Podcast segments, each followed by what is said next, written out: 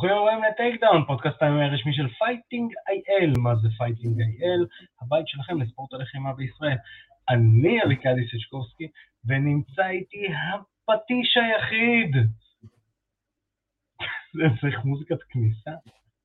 שיש לו בובת בבלטד של רוקי. יש לנו גם מאזינים.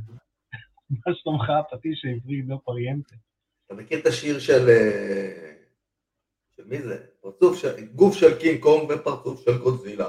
גוף של קינג קונג ופרצוף. מכיר את זה?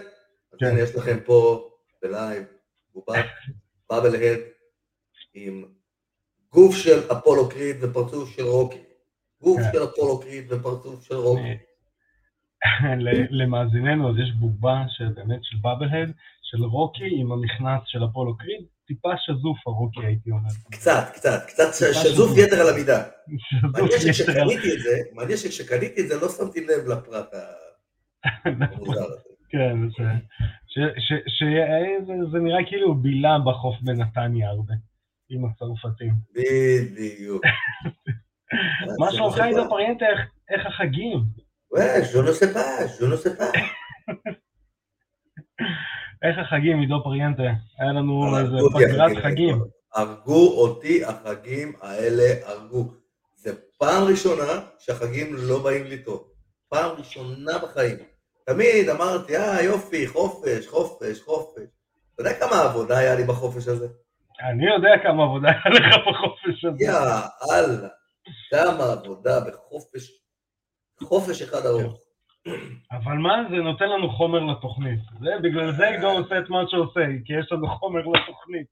אתה בעצם, זה התפקיד שלו, לספק לנו חומר. אני כן, אני ספק חומרים. כן. לא מהחומרים של מקסיקו. של העשאי, של קטם קקה בתחתון, לא חושב שהוא. לא החומרים האלה מספק.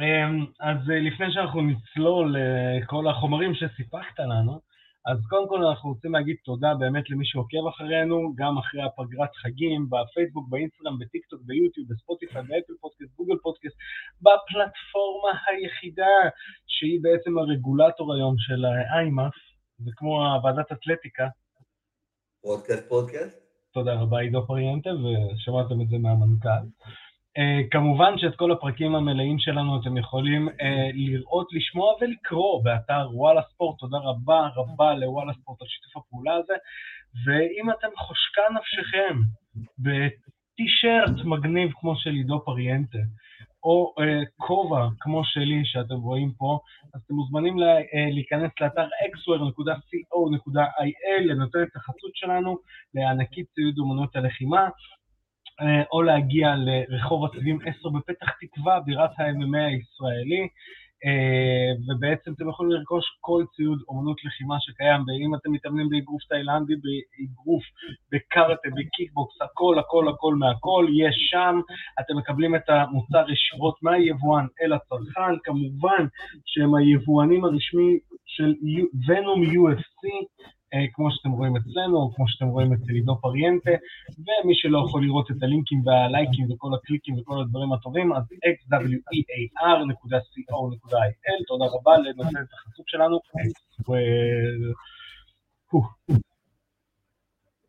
זה בס, זה בס. אז יש לנו המון ישראלי לדבר עליו אידו. כן, המון, המון, המון, המון. המון המון ישראלי, ואנחנו... נצלול ונתחיל עם מכבי חיפה מנצחת את יובנטוס, סתם, זה לא התוכנית, אבל הייתי חייב בתור עם מכבי חיפה להזכיר את זה. מה זה מכבי חיפה באגרוף, מה? באגרוף יש מצב שאנחנו נצחים.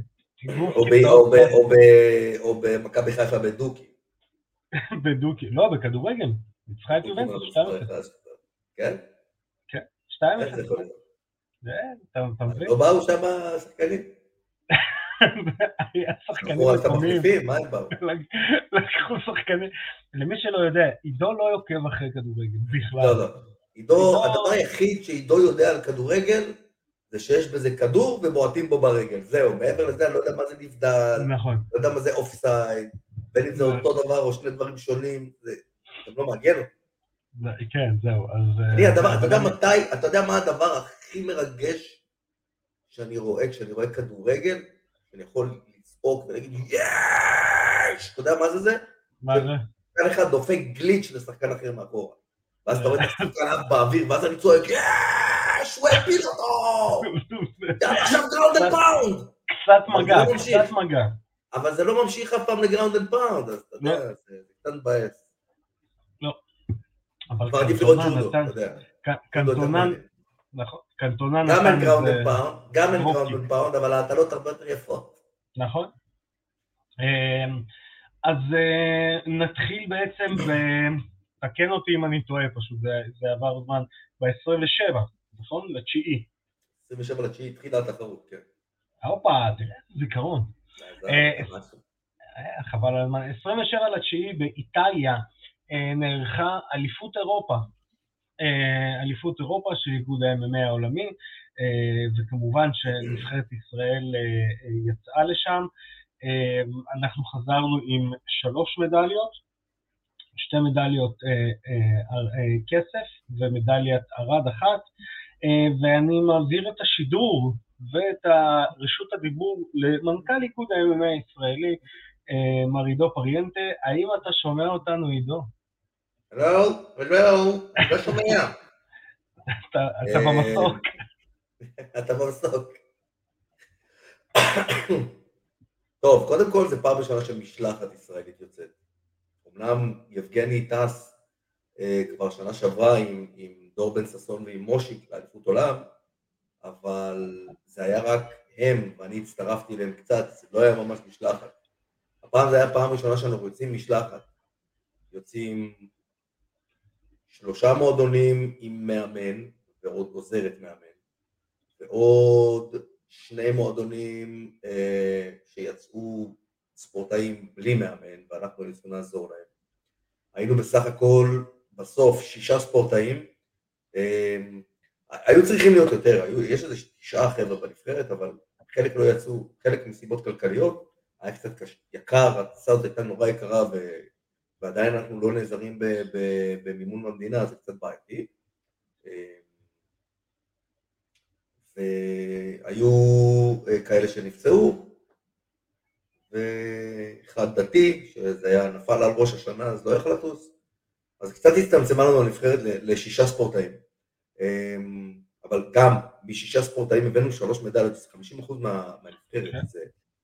זה לא תחרות קלה, אני לא יודע אם אנשים ראו קצת באינסטגרם, בפייסבוק, את מה שהחבר'ה שיתפו את הקרבות, רואים שזה לא תחרות קלה, זו תחרות קשה.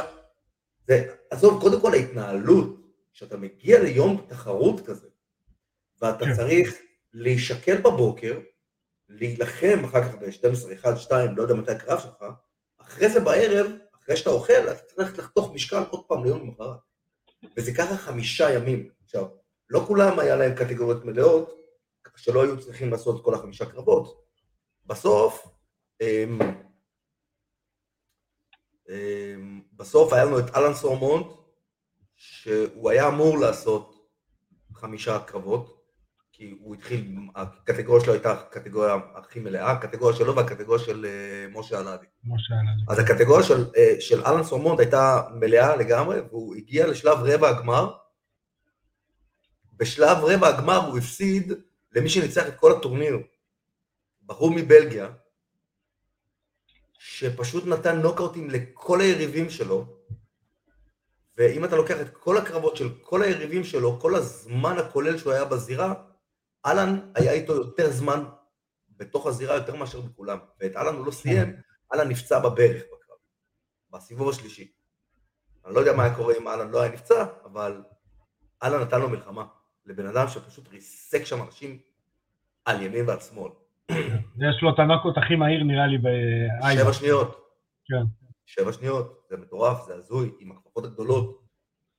רק לסבר לאנשים את האוזן, את רמת תחרות, אלן נחשב אה, לוחם ג'יוג'יצו, אני אתחיל קודם כל מלוחם ג'יוג'יצו, כי אם אם איי אה, הוא, הוא רק התחיל, אה, רק התחיל כ, כתחרותי. אה, אלן לוחם ג'יוג'יצו ברמות הגבוהות בארץ. כן, כאילו, הוא אחד הטובים שיש פה בארץ, הוא אחד כן. הטובים, הוא ב... בוא נגיד במשקל שלו, הוא ב... שזה היה שבעים ושבע מה שהוא רוצה להתחרות, עכשיו הוא יורד ל-שבעים, אבל uh, במשקל שלו ב-שבעים ושבע, היום הוא בחמישייה הכי טובה שיש בארץ. כן, עכשיו... אם לא שלישייה, לפחות בחמישייה. כן, אז, אז אפשר להבין כמה אלן טוב ומי הייתה התחרות שלו. לגמרי. לי יצא לשפוט קרב של אלן, ואלן חנק מישהו בגמר עם יד אחת. תנסו ביוטיוב של איגוד ה-אם אם איי הישראלי. אז אלן שיחק אותה בענק, אלן שיחק אותה בענק, באמת. בואו נתחיל לדבר, אני אתן קצת מהזווית שמה שאני ראיתי. בואו נספר על כולם, אתה לא רוצה שנספר על כולם? זהו, אז אני רוצה דווקא להתחיל עם משהו ששמתי לב אליו, ואתה תמשיך אותי. בעצם משה אלדי עושה קרבות, אמור לעשות את כל החמישה קרבות, והוא מגיע, מפסיד בחצי גמר, מקבל... לא, לא, לא, הוא מפסיד בגמר, הוא הפסיד. אה, נכון, סליחה, הוא לקח מדליית כסף, סליחה, סליחה. מדליית, משה אלדי הגיע עד הסוף, משה יחיד... עשה חמישה קרבות. משה עשה חמישה קרבות, חמישה קרבות בחמישה ימים. סליחה, סליחה, טעות שלי. אתה מבין כמה ניסיון הוא צבר? חמישה קרבות בחמישה ימים? יש אנשים שלא עושים חמישה קרבות בשנה. ואני עכשיו מבקש מכל מי שמאזין לנו, לעשות פוז לוידאו, להיכנס לעמוד פייסבוק או לאינסטגרם של איגוד ה-אם אם איי הישראלי, ולהסתכל על הפודיום, והדבר הכי שאני שמתי לב אליו, כולם עומדים עם המדליות עם חיוך, כמו שאלדי עומד, עומד אה, מבואס. אבל תקשיב, זה... זה לא, אבל זה לא, זה לא חוכמה. אם, אם, אם היריב שלו היה מנצח אותו בבירור, אז כמו שלא היה מתבייש. העניין הוא שהקרב היה כל כך צמוד, ואנחנו כל כך הרגשנו שמשה ניצח את הקרב הזה, ברמה שאני כבר עשיתי סרטון וידאו לפני ההכרזה, אני עשיתי סרטון סלפי לפני ההכרזה, ואני בא לקפוץ כאילו משמחה, ופתאום אומרים שזה השני, ואני כאילו, אני לא מאמין, אני לא מאמין מה אני שומע. זה היה נראה לא הגיוני בעליל. לא, אבל גם אני חושב וניגשנו ש... שמה, וניגשנו שם למר גודארד, לשופט הראשי, למדנו הרבה דברים על שיפוט, למדנו שאם יש החלטה אחידה, אז אתה לא יכול לערער עליה, אם יש החלטה חצויה אתה יכול, אם יש החלטה אחידה אתה לא יכול לערער על ההחלטה. אתה, you have to suck it up and take it like a man, זה הכל, גם אם יש טעות בשיפוט. מר גודארד בחיים לא יגיד שהשופטים שלו טעו, גם אם הוא חושב שהוא, שהם טעו, בחיים לא יגיד את זה, הוא בחיים אפילו לא ירמוז את זה, הוא לא רמז אפילו, אמר לי עידו, תסמוך עליי, הם עשו את ההחלטה הנכונה. אני אשב איתך ואני אדבר איתך. בסוף לא ישבתי איתו, כי לא רציתי לעמוד בכלל בסיטואציה הזאת, שאני מבקש ממר גודארד להגיד שהשופטים שלו היו לא בסדר.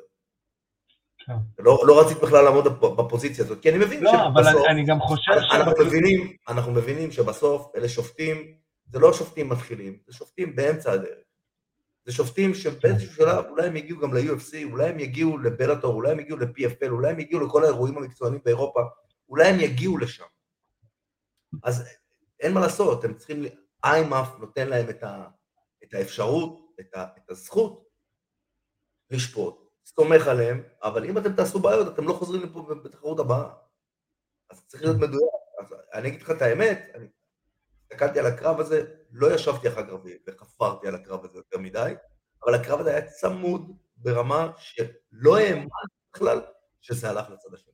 אני דווקא רוצה להראות למה אמרתי את זה, כי אני חושב שזה גם מראה על האופי של משה. משה בא לנצח. משה בא לנצח. מבחינתו מקום שני, זה מקום ראשון של הלוזרים. מבחינתו, מבחינתי זה אחד ההישגים ה... מטורפים שהוא עשה. מבחינתו זה היה נראה לי ככה, אבל אני אומר, וואו, איזה כיף שיש לנו ספורטאי כזה. כן, זה מדהים. זה מדהים, ספורטאי כל כך הרבה דרייב, תשמע, הוא לא מתאמן בכל מיני מועדונים בעולם, הוא מתאמן פה בארץ, אצל שי כץ. כן. מתאמן פה בארץ, אצל שי כץ, ותראה איזה דברים מדהימים אנחנו יכולים לעשות עם הפלטפורמה הישראלית. לא שאני אומר ללוחמים לא לצאת ולא להתאמן בחול, יש הרבה מה ללמוד. יש הרבה איפה להשתפר, יש מקומות בעולם שיש לך, על כל ספארינג פרטנר שיש לך פה, יש לך מכונים שיש לך עשרה, גיוון של עשרה אנשים באותו משקל כמו שלך, באותו מעמד כמו שלך, שאתה יכול להתאמן איתם להשתפר. אז ברור שלצאת להתאמן בחו"ל זה, זה, זה יתרון גדול, אבל בואנה, יש לנו פלטפורמה בארץ שמביאה לוחמים, מביאה לוחמים לרמה... קצת יותר ממכובדת. כן, שמע, אנחנו, אנחנו יצאנו עם תוצאות. אני יכול להגיד... שני גמרים, אתה יודע מה זה שני גמרים? אתה מבין מה זה שני גמרים? תבין, יש לך תחרות של חמישה ימים? עכשיו, זה תחרות איימאף. כולם רואים את הלוגו של ה-יו אף סי שם. אי אפשר סתם ככה להשתמש בלוגו של ה-יו אף סי. אם אתה משתמש בלוגו של ה-יו אף סי, כנראה שה-יו אף סי עושים משהו מאחורי הקלעים. ה-יו אף סי הם חלק מאיימאף, שלא יהיה לאף אחד הבנות. ה-יו אף סי מסתכלים על הגמרים של התחרות האלה ואומרים, אוקיי, אחרי מי אני צריך לעקוב פה? איימאף עושים עבודה נהדרת של לבנות כוכבים. יש הרבה מאוד כוכבים של איימאף, שהרבה מאוד אנשים יודעים, כן, זה, זה כוכב מאיימאף, עוד שנייה הולך ל-פי אף אל, כן, כן, זה כוכב מאיימאף, עוד שנייה הוא מגיע לבלאטור, זה כוכב מאיימאף, הגיע עכשיו ל-יו אף סי. כן, ב-יו אף סי החתימו ב-אפס אפס, לוחם את אלוף עולם ואלוף אירופה לשעבר. כן. זה הולך להתחיל להיות, וזה הולך להתחיל להיות יותר ויותר. הולך להתחיל להירקם, הולכת להתחיל להירקם איזושהי מערכת יחסים בין איימאף ל-יו אף סי, שכל המדליסטים הולכים לקבל איזשהו... כל מדליסט, כל, לא כל מדליסט, אני חושב שכל האלופים של משקלים בשנה, בכל שנה, הולכים לקבל איזשהו, איזושהי הזדמנות להוכיח את זה, שם. כן. שזה, כאילו, אין יותר, אין יותר מזה. זה לא קשור למאץ'מייקינג, זה לא קשור לכלום. כן. זה קשור ל... אתה צריך להיות טוב בזירה, אתה לא צריך לדעת לדבר, אתה לא צריך לדעת כלום. היום, העולם הזה של ה-אם אם איי, אתה צריך להיות שואומן, זה לא יעזור, אם אתה לא שואומן, לא ידעו לך הזדמנות. צריך למכור את הכרטיס. אבל פה, ב-איימאף אתה לא צריך להיות שואומן, ב-איימאף אתה צריך להיות טוב, אתה צריך לנצח. תנצח משעמם, אבל תנצח, אחר כך יעשו אותך שואומן. נכון. נעבור ליבגני שינקרבסקי, בעצם גם מגיע לגמר, אם אני לא טועה... אצל יבגני הייתה תחרות טיפה פחות... זהו, באתי להגיד, הוא עושה קרב אחד פחות. מבחינת אנשים, לא, שתי קרבות פחות. שני קרבות פחות. יבגני עשה שלושה קרבות. אבל בזכות זה שיבגני יש לו את מדליית ארד באליפות העולם, אז בקטגוריה שלו, יש שלא כל השמינית גמר היו מלאים, אז היה קרב אחד, היה ספורטאי אחד שיכל לעלות שלב, אז הוא קיבל את היתרון הזה, בגלל שיש לו מדליית ארד באליפות עולם, אז כאילו הוא המועדף. ואז הוא גם הגיע לגמר, שני קרבות הוא מנצח, ואז הוא מגיע לגמר, הגמר, קרב צמוד ברמות לא נורמליות, צמוד, צמוד, צמוד, צמוד, צמוד. גם פה, כשהוא הפסיד, לא האמנו, אני הייתי בטוח שיש לנו שתיים זהב. כן. אבל קרב היה מאוד מאוד צמוד, גם פה אה, אין, אין מה לעשות. אין מה לעשות, לא, זה המשחק.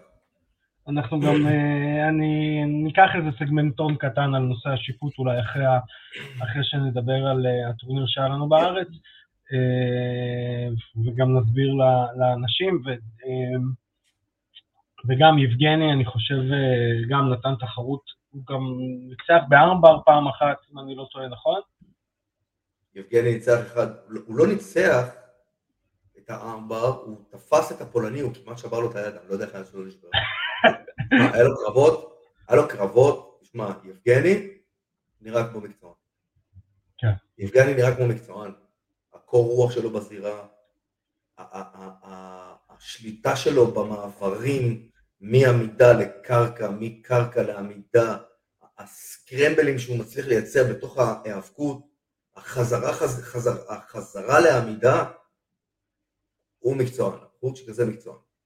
יבגני, יבגני יש לו, אה, מה, מה שאני מאוד אוהב ב, אה, בעצם בסגנון הלחימה, יש לו כוונה. כוונה, אתה יודע שיש לו, יש לו כוונה, לפגוע.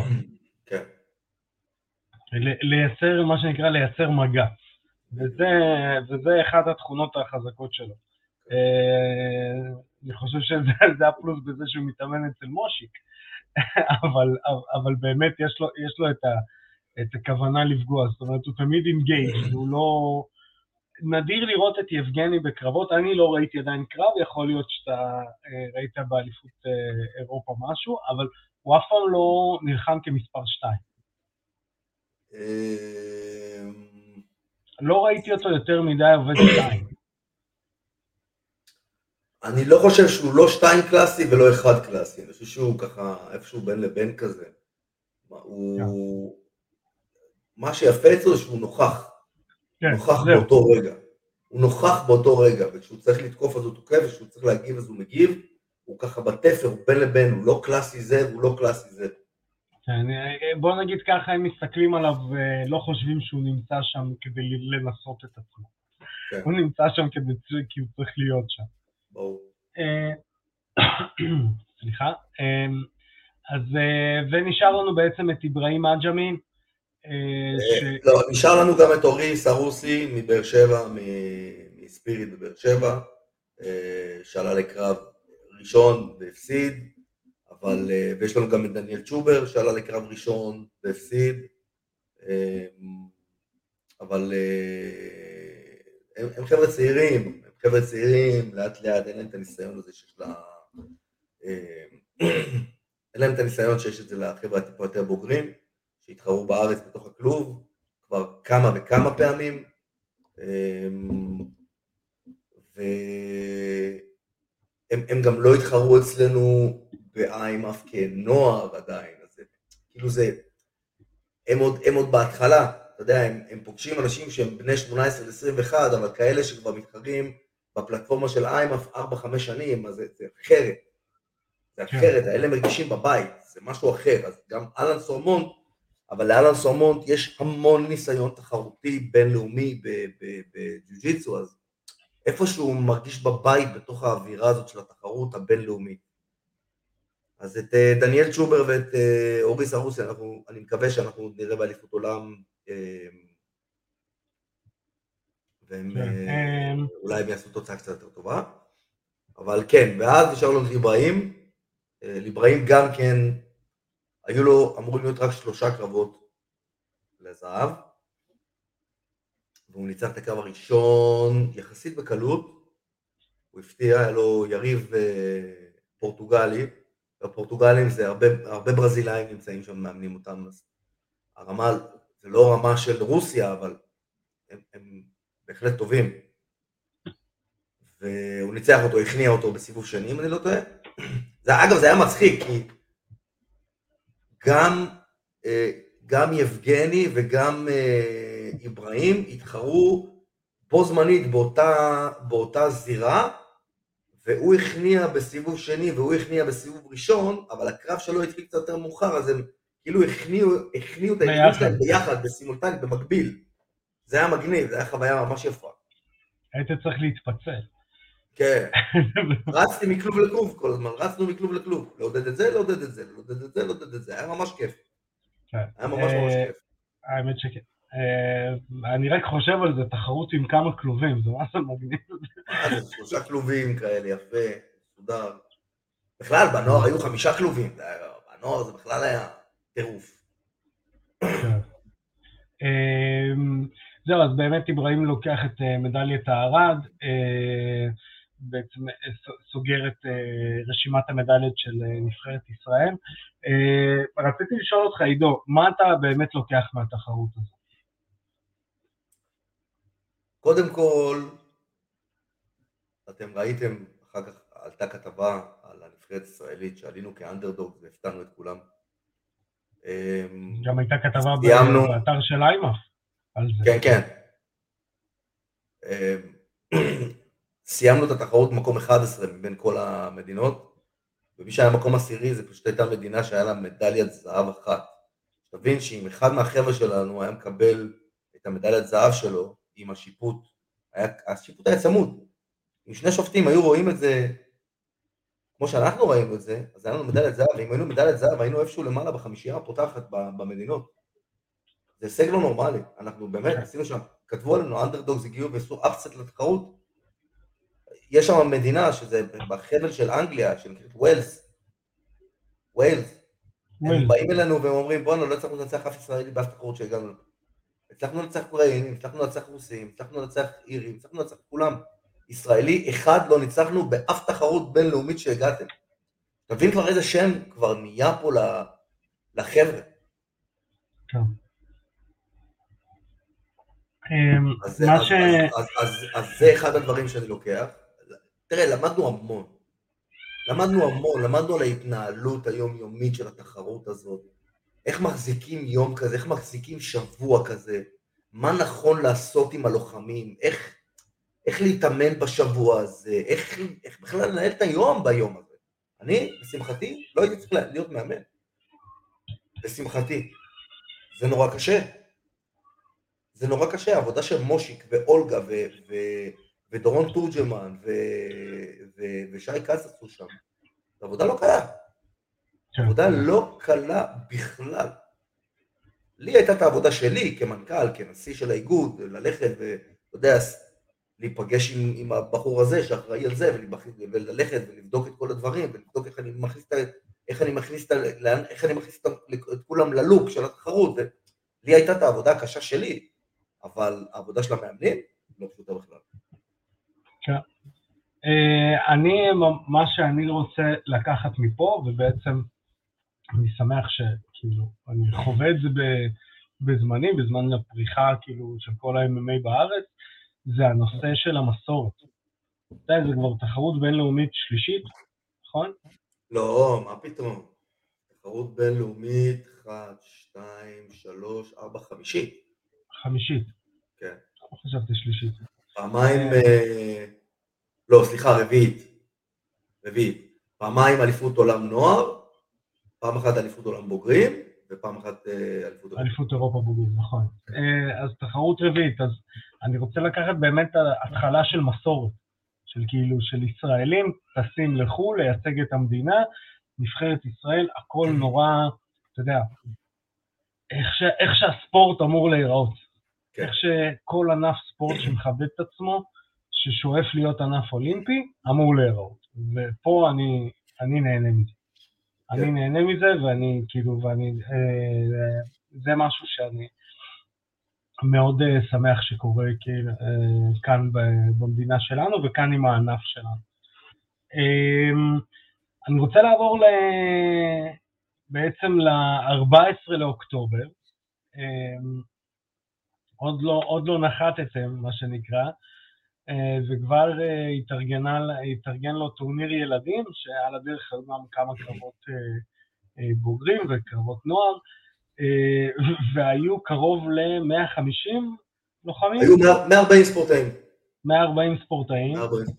היה קהל, למרות שזה היה... היה קהל? נכון, היה קהל יפה.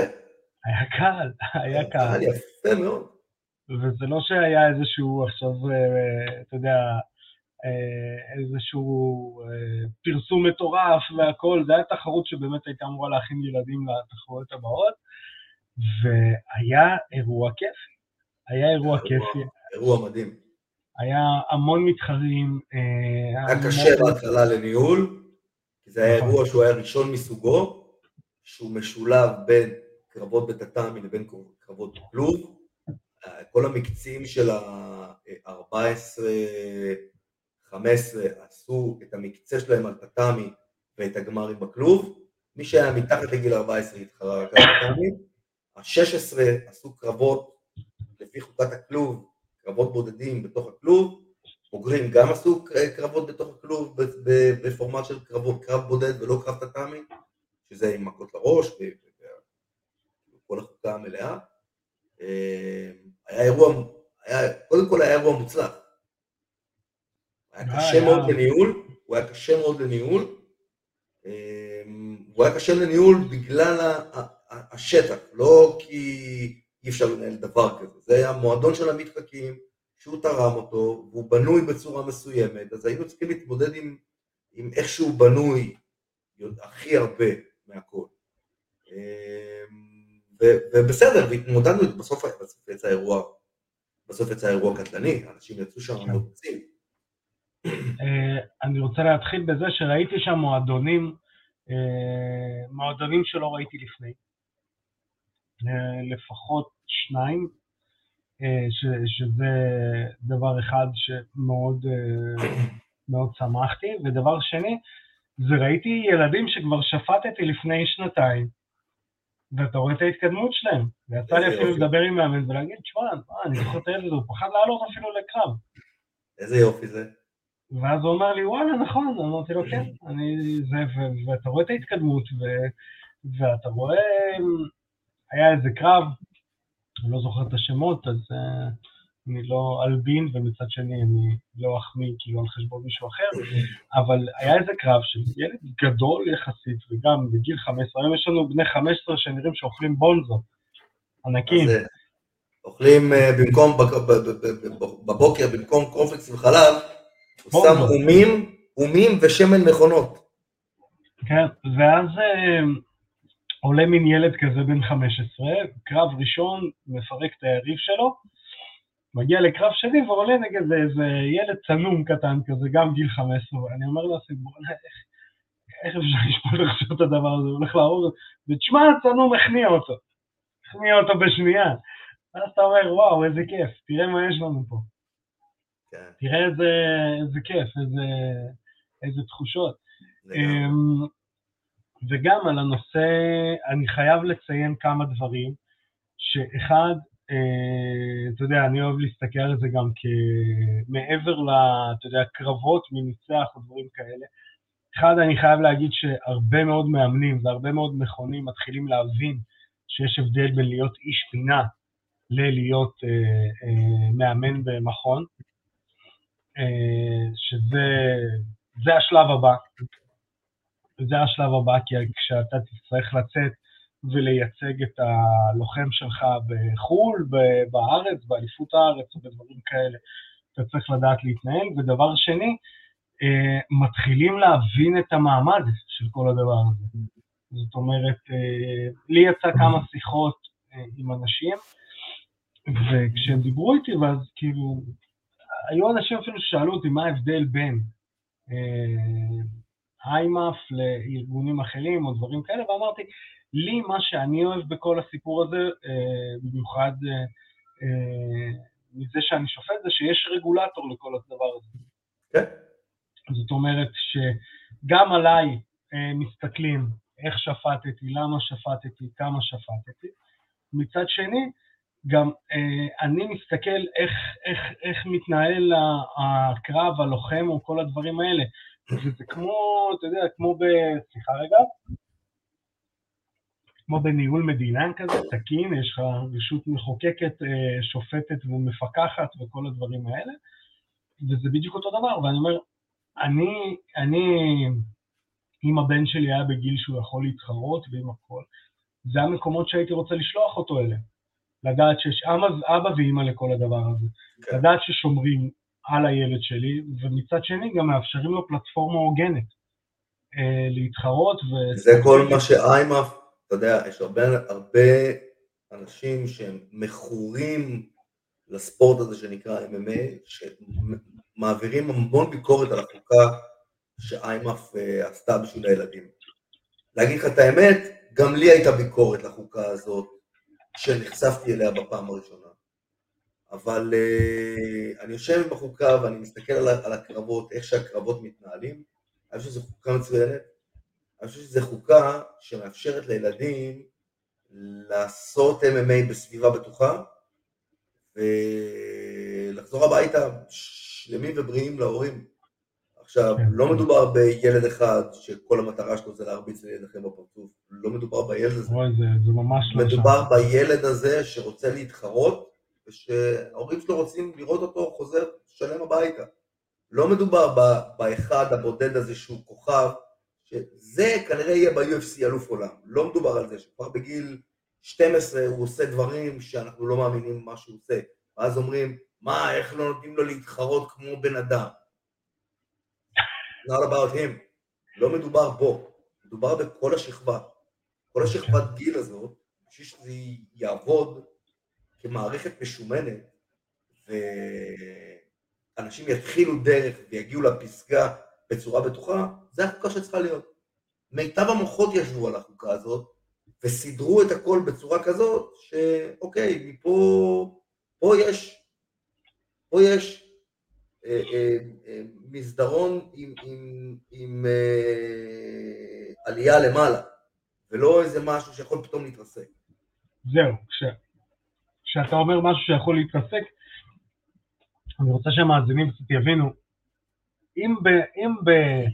קרב מקצועני, או אם בבוגרים, ניקח את זה אפילו לכיוון הזה, אם בבוגרים, אה, אני אלך אפילו לא על פציעה, ילד אה, בבוגרים, סליחה, לוחם הולך לישון, כי הוא לא דפק, והשופט לא שם לב שכאילו, אני מדבר על חובבני, אוקיי, לא עכשיו לחשוב מקצועני, מקצועני שילך לישון, הכל בסדר, משלמים לו על זה. אה, אני מדבר על חובבני, אם לוחם הולך לישון, אה, אז הוא הולך לישון. אם ילד הולך לישון מחניקה, זה לא נראה טוב. לא, זה לא נראה טוב. זה לא רק שזה לא נראה טוב, זה עושה אה, עוול לספורט הזה.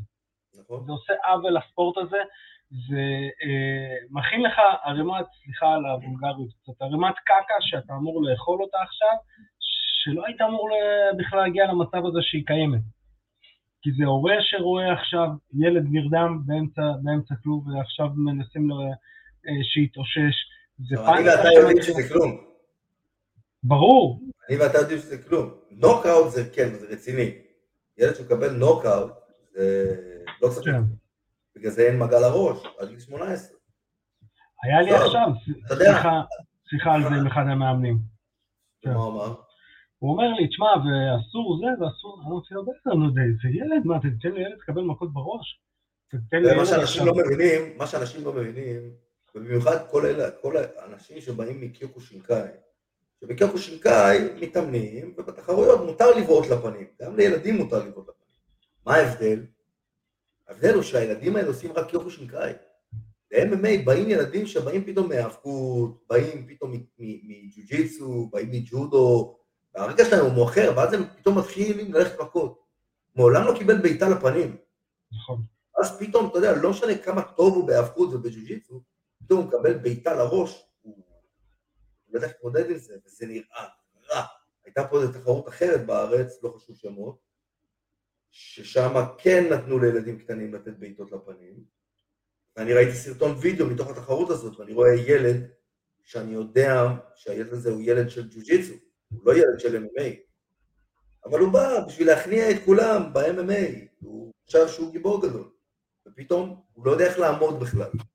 אין לו עמידה מסודרת, והוא עמד באיזה מעין זווית כזאת, שהוא חטף את האייק מאחורי הראש, ואתה רואה אותו פשוט נופל על הרצפה, סלח לי על הביטוי, כמו שקית חרא.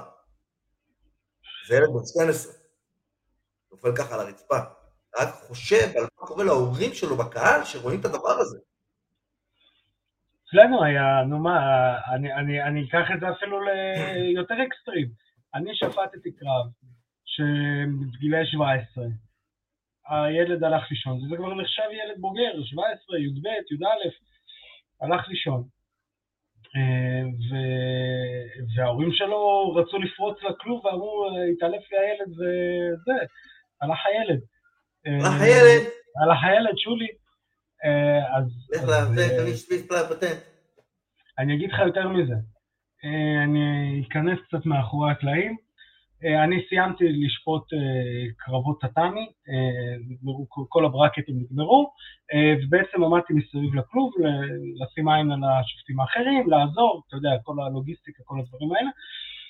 ואחד המאמנים ניגש למי שאחראי על השיבוצים של השופטים, וביקש שישימו אותי לשפוט קרב. ואני לא הבנתי, כי אני מחכה שהשופט אחר ייכנס, לא משנה שמות, לא, פשוט ספציפית אותי ביקשו, ואחרי זה, אני אספר גם אחרי זה מה קרה, אחרי זה ניגשתי לשפוט, שפטתי את הקרב, היה ניצחון בארמבר לאחד הילדים, ואז שאלתי למה כאילו היה כל כך חשוב שאני אכנס לשפוט, כי זה גם שופט ששפטתי נגדו פעם אחת, ואני זוכר שהוא בא אליו ואומר לי, אתה... אתה שפעת נגדי, לא משנה, לא שפעת, מאמן, כן. מה זה שפעת? שהכרעת נגדו. כן, הכרעתי נגדו, כן, הכרעתי נגדו, ואז ביקש שאני אבוא לשפוט. ואז באתי, שאלתי למה, הוא אומר לי, הוא יודע שאתה תשמור על הילד, יש לך מספיק ניסיון של קרבות ילדים, ואתה תשמור על הילד. ואז אני כזה, וואו, באתי, שמתי את הנעליים, אמרתי, אני את שלי עשיתי היום. נכון, אבל ככה זה צריך להיות. אתה יודע, יש אנשים שמתעצבנים מהעצירה מוקדמת. העצירה המוקדמת היא נועדה כדי לשמור עליכם. אתה יודע, יש מאמנים שבאים, יש מאמנים שבאים ואומרים, לא, אבל אני מכיר אותו, הוא לא היה נכנע מזה, אתה מכיר אותו. השופט לא מכיר אותו, השופט צריך לשמור עליו. גם אם יש לו היפר אקסטנשן במרפק, ואתה חושב שהוא לא ייכנע, זה פאקינג ילד. לא אני ולא השופטים ולא אף אחד לוקח אחריות על הדבר הזה, אם יקרה משהו. אז טוב שאתה יודע, אבל השופטים לא יודעים. זה חשוב שהקהל יבין את זה. עוד קוריוז שקרה לי באירוע, ניגש אליי לוחם, הוא היה בבוגרים, הוא היה בטטאמי אחד הראשונים, שגם בוגרים מתחרים בטטאמי, בטטאמי קאפ, והוא הזכיר לי קרב שלו ששפטתי, שהוא אומר שגם היה שם בריח יד, המרפק היה מעבר למגן אשכים, מה שנקרא, היד הייתה ישרה, זה הלך לשבירה והוא לא דפק ואני יצרתי את הקרב, ובא אליי בתחרות הזאת, ואז בתחרות ההיא הוא התלהם, מה, לא דפקתי, לא זה, ואני זוכר שאמרתי, זה ההחלטה שלי, תודה, תתתי לזה, הוא בא אליי בתחרות הזאת, הוא אומר לי, אחי, רציתי להגיד לך תודה על העצירה ההיא, היום אני מבין. ואני כזה, יש, יש, אנשים מתחילים, בא אליי ככה, הוא אומר, חיפשתי אותך, ידעתי שאתה תהיה כאילו היום, ורציתי להגיד לך תודה. הייתה לנו עוד תקרית כזאת, הייתה לנו עוד תקרית כזאת בתחרות הזאת. אתה עצרת הקרב, ואני קיבלתי את הסרטון וידאו כדי לראות. וזה בסדר, זה בכלל לא משנה מה רואים בסרטון וידאו, כי הכוונה שלך בקרב, בעצירה, הייתה לשמור על הילד. גם אם טעית וגם אם לא טעית, הכוונה הייתה לשמור על הילד, זה לא אליפות עולם, לא מקבלים פה ארגזים של כסף, זה התחלת הדרך, אנשים צריכים להבין, אוקיי, אתה נראה כאילו שאתה הולך להישבר בתוך, בתוך הקרב, נשמור עליך, נעצור את הקרב, נשמור עליך, ונתן לך לבוא להתחרות פעם הבאה. אתה לא תחזור עם איזה רגל שבורה או איזה נקע בכתף, לא צריך את זה. לא, זה... מה, הייתה לנו תחרות מאה וארבעים לוחמים צעירים, לא הייתה פציעה אחת. לא. לא הייתה לנו פציעה אחת, מבחינתי הצלחה מסחררת. כן?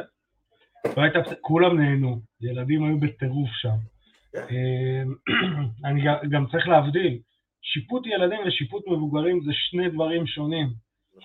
אני, אני גם בין השופטים היחידים שהלכו אצלו לישון באמת, אבל, אבל כן, זה, זה שני דברים שונים, ואתה רואה את ההתפתחויות של הילדים האלה, אתה רואה אותם מטורניר לטורניר, גם גדלים בגודל, וגם, אתה יודע, מקבלים איזשהו הרגע גדלים, גם באוב, כן, יש שם חיות, ו- ואתה רואה אותם משלב לשלב, עולים, עולים, ואתה יודע, גם את הצוות, צוות אימון, אתה רואה איך המאמנים דואגים שהחניך שלהם ילך, וילחץ את היד לחניך אחר, וילחץ את היד לשופט, ויגיד תודה רבה, והכל כאילו ברמה שאתה אומר, יש M M A בארץ גם בצד הזה, וזה הופך להיות לספורט לגיטימי. זה הופך להיות לספורט לגיטימי, למסודר ו... והכל. יש לנו משהו באופק, אידו פריאנטה, או שאנחנו יכולים להגיד את השידור? לא, לא, לא, לא. יש לנו משהו מאוד חשוב באופק. מאוד חשוב באופק. בשני לשתים עשרה, יש לנו את הטאמיקה, שזה המוקדמות לאליפות ישראל של עשרים עשרים ושלוש. זאת אומרת, מי שרוצה להיכנס לאליפות ישראל עשרים עשרים ושלוש, חייב לעבור בטאמיקה הזה. לא תעבור בטאמיקה הזה, אל תתלונן שלא נתנו לך הזדמנות ל-עשרים עשרים ושלוש להיות בנבחרת. בבקשה, שני ל-שתים עשרה, פרטים אתם תדעו בהמשך גם אצלנו וגם ב... תירשמו לרשתות החברתיות, ל-I S R M M A F, גם בפייסבוק, גם באינסטגרם, ותוכלו לדעת את כל הפרטים, כמובן גם לבוא לעודד. זה מלא מזרונים ומלא תחרויות. השופטים מכינים את עצמם מראש לדבר כזה, זה מעייף למות.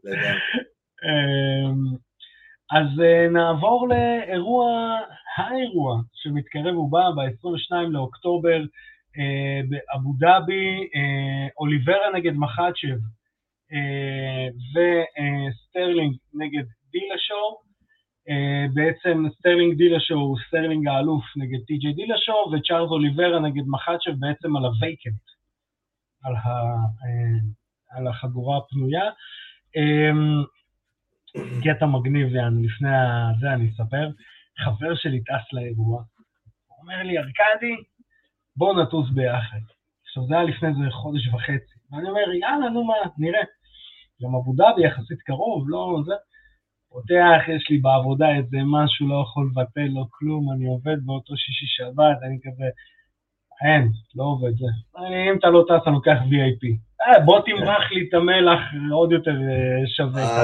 בוא, עם חומץ תשפוך את המלח. מה זה חומץ? עם טבסקו. עם טבסקו. אנטון, אני אוהב. תמירת שם, משהו. כן, אנטון, אני אוהב אותך, תהנה לך באירוע. אז נתחיל עם כמה תופינים, ואז נעבור ל... נעבור לקרבות המיין איבנט. אבו בכר נורמגומדוב, האח של, בעצם הולך לעשות קרב, זה הקרב השלישי שלו, כשבקרב הראשון הוא מפסיד בטריינגל, בקרב השני הוא מנצח, ושהם היו שנה שעברה, במרץ הקרב האחרון שלו שהוא ניצח היה שנה שעברה, ובקרב הזה הוא ילחם נגד גדז'י אמרגידזייב, שזה, אתה יודע, קפקזיון קפקזי קריים. מה זה, מה זה? קפקזיון קפקזי קריים, כמו שיש בלק און בלק קריים, וקפקזיון קפקזי קריים. גדול. אז אני מאמין שאבו בכר אמור לנצח את הקרב הזה. Uh, בעצם כל המחנה של uh, חביב, uh, כל השמות של, uh, של המחנה של חביב נלחמים, uh, זוביירה תחוגוב גם מה, uh, מהמחנה של uh, זוביירת. חביב, uh, מה? זוביירת. לא, זה זוביירה. אה, זוביירה. כן, זה זוביירה לא... תחוגוב. התחוגוב. תחוגוב, כן. חשבתי זוביירת אחוגוב. אחוגוב, לא, תחוגוב. ככה וככה זה לא נשמע. נכון. אז זוביירה תחוגוב הולך גם להילחם. איך זוביירה? זוביירה. זוביירה, בוא. היידי סעודה. כן, כן, מביא את זוביירה. חכה, חכה, אני מביא את זוביירה. אז כן, הוא גם היה מהחבורה של הקפת סי על הכלוב, על קונור מגרגו. באותה תקופה, הוא היה מוריד. כן. זה, זה, זה, זה החבר'ה. אז זוביירה תחוגוב אמור להילחם נגד לוקאס אלמיידה. בקרב האחרון זוביירה מנצח את ריקרדו רמוס באוקטובר עשרים ואחת. גם קרב שבעיקרון זוביירה אמור לנצח. שמות מפתיעים בפרילימס, ניקיטה קרילוב נגד אוזדמיר. זה שניים שהיו תמיד כזה... אפילו כיכבו במיין איבנט של פייט נייט. ניקיטה קרילוב האוקראיני, בעצם ups and downs, שבקרב האחרון הוא דווקא מנצח את גוסטפסון ביולי בנוקאוט, ב-טי קיי או יותר נכון, אבל גם מפסיד כאילו לטופ חמש, טופ עשר אפילו של הדיוויזיה. ווולקן אוזדמיר עם הכינוי הכי גרוע ששמעתי ever. אתה זוכר מה הכינוי של אוזדמיר? מה היה הכינוי שלו? No time. No time? כן, כאילו כי היה לו תקופה שהוא שלח הרבה אנשים לפרסומות, ואז הוא היה מסמן no time, no time. אז כן. אז זה בעיה, כינוי כזה זה בעיה, כי אתה צריך לעמוד מאחוריו. כן, אתה יודע, אחד הדברים שקרה לברד פיקט, זה שקראו לו one punch, אבל לא נצח בסוף, הכול בהכנעה. כן. אז בקרב האחרון אוזדמיר מנצח את פול קרג, באותו אירוע של ניקיטה קרילוב. לדעתי זה קרב דו או די כזה של שני הלוחמים. עידו, בא לך להאמר על הקרב הזה? לא. לא, אז לא נאמר על הקרב הזה. הם הסבינס כאלה, כאילו, זה יהיה מגניב לראות, זה כמו כזה טיטו אוטיז וצ'אק לידל שלוש, כזה. למרות שלא מגניב אותי לראות טיטו צ'אק לידל שלוש. לא, זה טיטו אוטיז צ'אק לידל שש, אבל זה משהו אחר, שלוש עוד היה מעניין. אז חיש חש נעבור למיין קארד של האירוע, קטלין צ'וקגן נגד מנו פיור, פיורו, פיורו. אתה מבין, עם השמות הקלים יש לי בעיה. עם השמות הקלים. זה בעיה. תן לי זוביירה תחוגוב כל יום. אין זוביירה תחל, מה אתה? תן לי איזה זבית מגומד שריפוב אחד. בדיוק. תן לי דובלצחניאק שימורדוב. בחיים לא דיברו עליו כל כך הרבה, גם ב-אם אם איי רוסי, כמו שאנחנו מדברים עליו. זה אמור להיות קרב יחסית קל ללוחמת האמריקאית, לקטלין, שהיא גם ככה רוכבת על ארבעה ניצחונות. נעבור לקרב, אתה יודע, זה היה אמור להיות הקרב הספר. יש פה עכשיו איזה סיפור. בניל דריוש נגד מתאוס גרמו, בעצם... דריוש לא היה אמור להילחם נגד... נגיד מה אמור להילחם? מי? דריוש. דריוש, וואי, אני לא זוכר. כן, אף פעם לא יקבל את הקרב על התואר הזה.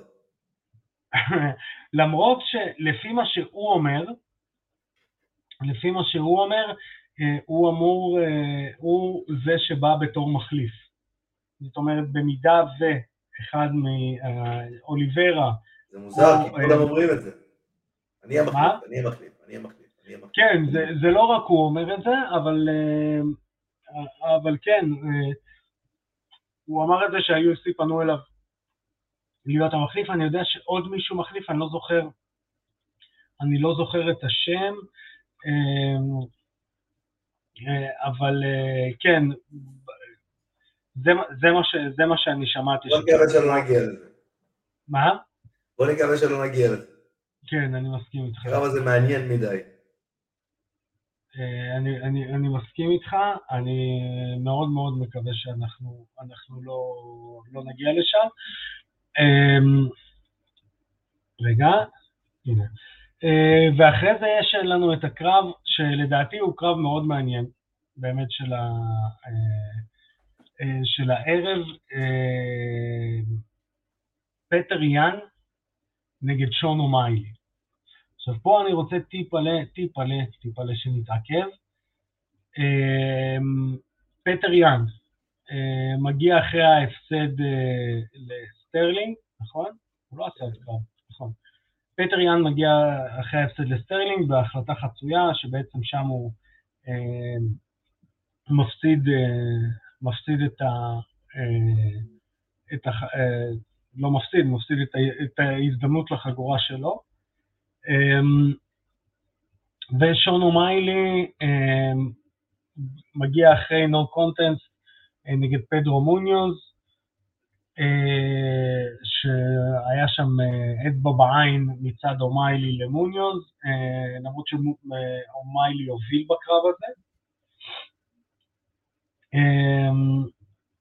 עידו פריאנטה, מה אתה חושב? אני לא חושב ששון אומיילי יכול לנצח את הקרב הזה. גם אני לא. אני חושב שאנחנו נראה פה עכשיו את ה... כאילו זה ייחשף עכשיו. כמה שהטרשטוק שלו הרבה יותר גבוה מהיכולות שלו, אבל לא יודע, תחושה, לא יודע.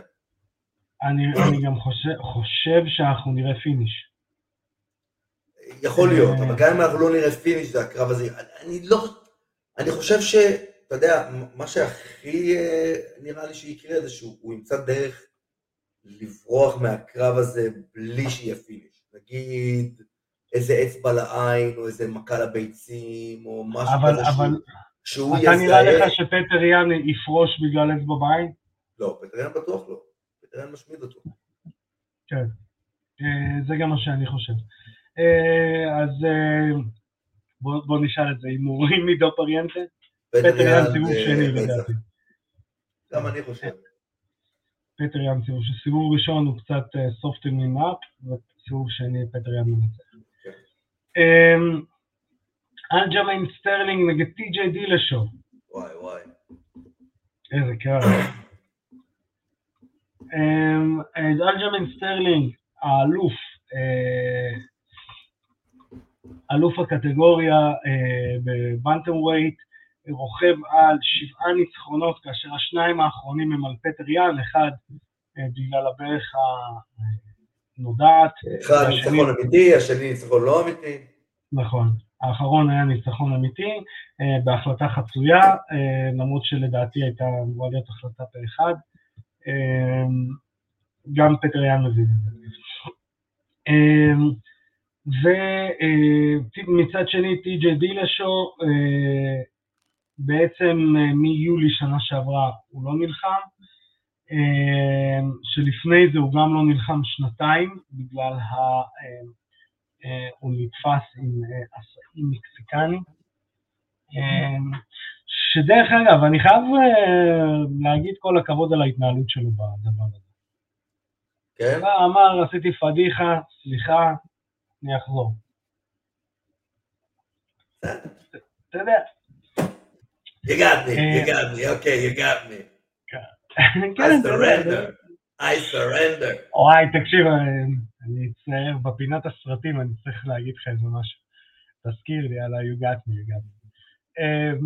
קרב האחרון שהוא נצח גם בהחלטה חצויה את קורי סנדהגן, שניצחון על קורי סנדהגן בעצם נותן לך קרב אליפות, בואו נגיד את האמת. ברור. הימורים עידו. להגיד לך את האמת, יאללה שאלג'רמן סטרלינג נעצר פה. אני עם דילשו. אוליברה מחאצ'ב, here we go. צ'ארלס אוליברה, מפספס משקל בעצם בקרב האחרון, ובגלל זה הקרב הוא לא על החגורה, נלחם נגד ג'סטין גייג'י, ובעצם מנצח אותו בריר נקד צ'וק, סיבוב ראשון, והוא נלחם נגד מי שאתה יודע כבר רודף אחרי החגורה הזאת הרבה הרבה מאוד זמן, נגד איסלאם מחאצ'ב ש... רוכב על שתיים, ארבע, שש, שמונה... הוא לא רודף אחרי זה הרבה זמן, תשמע. לא, מחאצ'ב רוצה את הקרב הזה כבר הרבה זמן. כן, אבל אתה יודע שהוא כאילו על חשבון חביב, בגלל זה... לא, אבל הוא גם, יש לו עשרה ניצחונות, בואו לא ניקח לו... ברור, לא לקח, אז חלילה. יש לו עשרה ניצחונות רצופים ב-יו אף סי, אני מדבר על הניצחונות האחרונים, יש לו עוד שני קרבות שבהם הוא ניצח והפסיד, ויש לו עשרה ניצחונות, וקצת תופינים, אוליברה הביא איזה מתאבק קצת להתאבק איתו, שזה מעניין. השאלה אם הוא יוצא להשאיר את זה בעמידה או לא. זה לא רלוונטי בכלל, הוא הביא מתאבק בשביל להתאמן איתו, בשביל שיהיה לו נוח להביא את כל הרבדים שלו מול לוחם שנלחם כמו מחאצ'ב. כן. מה אתה חושב, עידו פריאנטה? מה, הפרדיקשן כאילו? כן. אני חושב שאוליברה מסיים אותו, סיבוב שני או שלישי. מחאצ'ב ב-טי קיי או. נראה לי יותר מדי על הפרק, ויש גרזן מאוד גדול בדגיסטן שמחכה לו שם. הגרזן הזה הוא כלום לעומת החניקה של אוליברה. אוליברה יתפוס אותו בגב ויחנוק אותו. וואלה, מגניב, אז זה יהיה לנו פה מעניין. אז הנה, לא תצטרך להזכיר לי. זה בעצם היה אירוע מאתיים שמונים של ה-יו אף סי, שיהיה בסוף שבוע הקרוב, ב-עשרים ושניים לעשירי, מחאצ'ב נגד אוליברה, ולפני שנעבור לפינת הסרטים, אני לא זוכר של מי היה הפאנצ'אפ, אבל נראה לי של אדי מרפי, איפשהו שאומר, the difference between a black guy and a white guy in, in uh, horror films. White family came to a new house. They hear, get out. And they're like, we need to check what it is. Black family gets into a new house. Get too out. Bad, too bad, baby. We can't stay. Getting the fuck out of here. But your kid got stuck in the T V. did you try to save him? Yeah, I tried to save him. I changed the channel. This shit didn't work. I got the fuck out. כן, תמיד זה גאוני.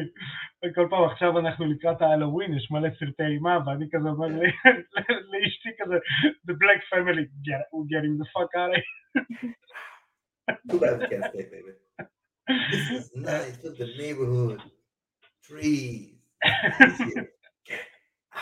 Too bad we can't stay, baby. איפה זה? זה אדי מרפי, נכון? לא טעית. זה אדי מרפי, כן. אה, יאללה. אז עידו, בבקשה, יש לך המלצה לסדרה?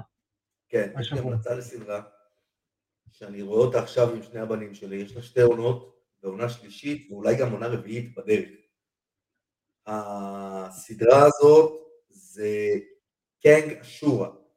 זו סדרה על כאילו כמו ארגון כזה, כמו של ה-יו אף סי של פעם, שזה שיטות נגד שיטות, ומדברים שם על הרבה שיטות מאוד מסורתיות, כמו צ'ינה והאיקידו ומישהו שבא מסומו וכל מיני שבטים של לחימה שהיו פעם וכל מיני מעניין, סופר מעניין.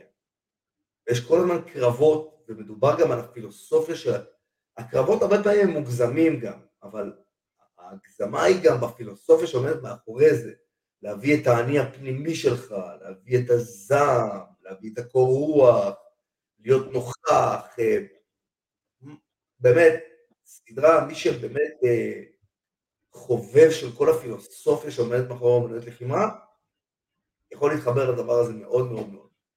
אז איך קוראים לסדרה על פעם? קאנג אשורה. קאנג אשורה? כן, כן, בנטפליקס. הנה, בבקשה. וזה בעצם מה שהיה לנו להיום.